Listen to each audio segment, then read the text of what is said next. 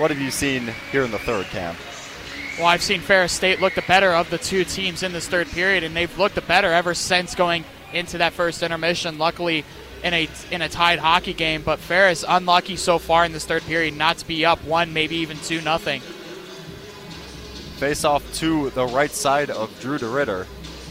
As Spartans are able to win that one, Nash Nienhuis gets the puck and flips it off the clear plexiglass down the ice. Evan now, he tries to connect at center, unable to, but it's tipped into the Spartan zone. And McCarthy with a spinning shot, DeRidder able to fend that one off as most people were unaware that one was going to come. But the Spartans gain possession at center. Flipping into, into the zone now, Lewandowski, the trailer on the puck. Trying to get to work on the forecheck behind the net. He's unable to as Ethan Stewart gets the puck and flips it to center ice. Yeah, if Ethan Stewart was not on the end of a shift, he had three Ferris State players to the left of him that were streaking as he had to just toss that puck out of the zone to go off for a change. Lewandowski with the puck. He shoots and he scores! The Spartans open up the scoring here at Munn Ice Arena with 6 minutes 22 seconds remaining here in the third. What a shot by Mitchell Lewandowski. If you're Ethan Stewart, I feel so bad for you. Because he had to just get that puck out of the zone. He had a few Ferris State Bulldogs going with him, and all of a sudden, Michigan State going the other way. It's a three on two, but it was delayed. Jesse Tucker just decided to keep the puck. He enters the zone, fires it over to Lewandowski, and I don't think Stein thought he was going to shoot, but Lewandowski said, Hey, hey, how do you do? I haven't been on the ice in a few games. I'm going to go top right where Mama keeps the cookies and open the scoring with just under seven minutes left in this game. First game for Lewandowski in five missed ones. He opens up the scoring late in the third. And the Spartans get back to work in the zone. Cesana flipping one over towards the center.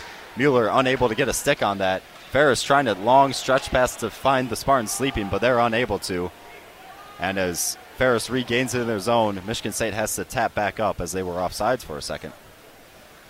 And I was about to say, if this game had gone into overtime, I would have been wondering why Mitchell Lewandowski had not shot almost the entire game. He had been very hesitant to do so, and I guess he was just locked and loaded and picking his target because he did so in a mathematical like fashion, just decided to stop, drop, and go sh- and go far side high and just beat the left glove hand of Logan Stein clean.